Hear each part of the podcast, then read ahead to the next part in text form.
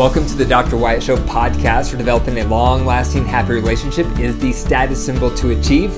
And following my six marriage steps is a path to help get you there. I'm your host, Dr. Wyatt Fisher, a licensed psychologist specializing in marriage counseling. Today I'm going to talk about infidelity and the first three things you need to do if there's been infidelity in your relationship. Unfortunately, infidelity is relatively common in long term relationships, especially in our culture today where there's dating apps everywhere. And so it's not uncommon to hear about couples who've been together for a while for them to experience infidelity on some level. And a lot of you have asked me to speak more about infidelity, more about affairs, because it is so common. So I've written about infidelity. I have an affair recovery program you can access through my website.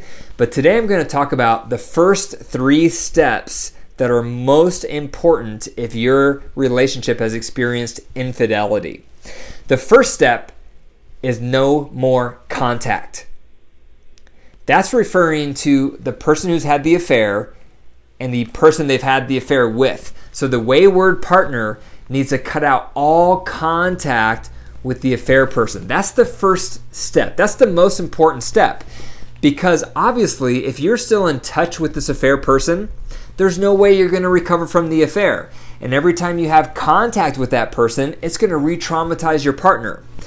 Affairs and infidelity are the most devastating thing a relationship can go through all couples across the globe, the leading thing that breaks partners apart is infidelity because it's traumatic. It devastates the core of relationships. And so, if you have experienced infidelity, if you're the one who's had the affair, the very first step you have to do if you want to recover your marriage is to break off all contact with the affair person. Think about it for a moment. When you have an affair, it's like a hardcore drug. It lights up the reward center in your brain as if you're doing drugs because affairs are suspended from reality. When you meet with this affair person, they make you feel amazing. They make you feel incredible. It's a rush of endorphins to your brain, and the affair is insulated from everyday life. You don't have to think about kids when you're with the affair person. You don't have to think about finances when you're with the affair person. You don't have to think about career stress when you're with the affair person. It's suspended from reality. And that's also why the majority of affair relationships don't last once the relationship hits reality because the relationships begin in this false sense of reality. It suspends all stress. And so it creates this amazing endorphin experience for the person having the affair. That's why the very first step you have to take is the hardest step, which is you have to go cold turkey.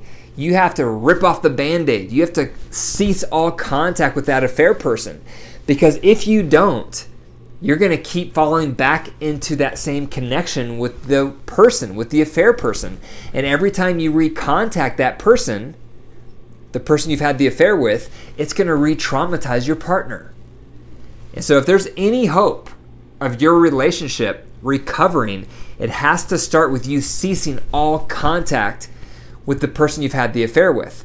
Now, that might mean some drastic measures need to occur. You might have to quit your job. If you're working with the person you've had the affair with, quit your job. If you've had an affair with a neighbor, move. If you've had an affair with someone you go to church with, change churches. Whatever it requires for you to have no more contact. And a lot of people are under the misconception that they can continue to be friends with the person they had the affair with. They can continue to see them at work. They can continue to see them at the synagogue. They can continue to rub shoulders with them in the neighborhood. You can't because every time you see them again, it just increases your risk of falling back into the affair. And like I mentioned, every time you rub shoulders with them again, your partner is not going to be able to heal because they're going to be in a constant state of panic and anxiety that you're having the affair again. So that's the first step. You have to cease all contact. You have to rip off the band aid. You have to do whatever it takes to get that affair person out of your life once and for all. And that leads me to number two. The second step you have to take when there's been infidelity is you have to open up all accounts. Because you've broken trust. You've lied to your partner. They're not going to believe you if you say, Yep, I'd have no more contact with them. You have to prove it. And one of the best ways to prove it is you open up, open up all accounts. That means your phone is open to them, your social media accounts are open to your partner, all of your bank accounts are open to your partner, your email accounts are open to your partner. Everything you have should be open access to your partner, and you should volunteer this. Don't make your betrayed partner come begging for it. Don't make them ask for it. You volunteer it.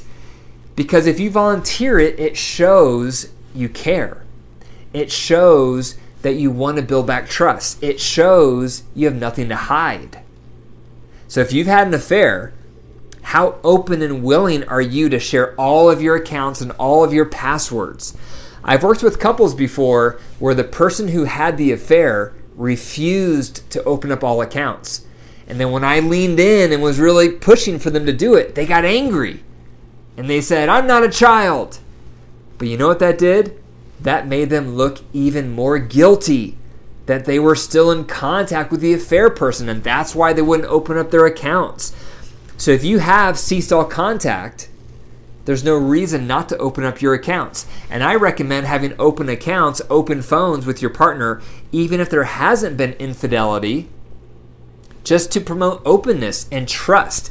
If you have nothing to hide, there should be no reason that your partner can't just pick up your phone at any moment and look through it. There should be no reason for that because there should be no secrets. So that's number two. If you've had an affair, it is imperative that you open up all accounts, but not just open up all accounts, but that you do it with a willing attitude. Because that shows that you care, that shows that you're not hiding anything, and that's to help your partner slowly build trust to know you really actually are keeping your word that you have no more contact with the affair person. Number three, the third most important thing you can do if you've had an affair is show remorse. Now, you may feel justified that you had the affair. You may feel justified that you had infidelity because you're probably really unhappy in your marriage. Maybe your emotional needs weren't being met. Maybe your sexual needs weren't being met. Maybe you felt abandoned. Who knows? But even though you may have felt justified, it was still your choice to violate your marriage vows and have an affair. That was your choice. That was your decision.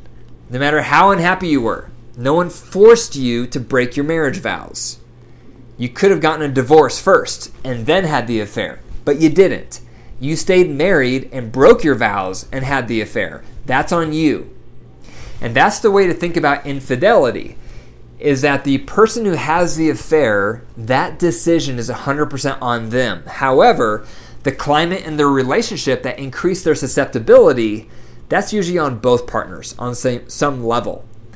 So some people who've had the affair struggle with showing remorse because they felt like it was their partner's fault that they had the affair because their partner wasn't meeting their needs. Now that's a cop out because you're not taking any responsibility for your decision. And your partner is not going to be able to heal if you're blaming them for the affair. So, what you need to do is get down on your knees and, with sincerity, apologize for your decision to break your marriage vows. No matter how unhappy you were, no matter how miserable you were, at the end of the day, it was still a choice. And that's the choice you can show remorse for. That's the choice that you can show regret over. That's the choice that you can go to your partner and with heartfelt apology express to them how horrible you feel for making that choice. If you don't show remorse, it's almost impossible to forgive. So your betrayed partner needs to see your sincere remorse before they're ever going to consider forgiving the decision that you made. So, if there's been infidelity in your relationship, it's a long road to recovery, but there is a road. And it starts with those three steps. Number one, you have to cease all contact. Number two, you have to open up all accounts with a willing heart. And number three, you have to show remorse for the decision that you made, regardless of how, of how unhappy you may have been. Thank you for listening to the Dr. Wyatt Show podcast. If you enjoyed the episode, click the five stars and leave a review.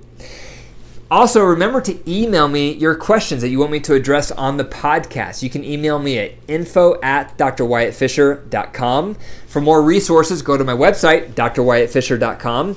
And remember, your marriage is alive. So if you care for it and nurture it, it will grow. But if you deprive it and neglect it, it will wilt and die. The choice is up to you. Take care.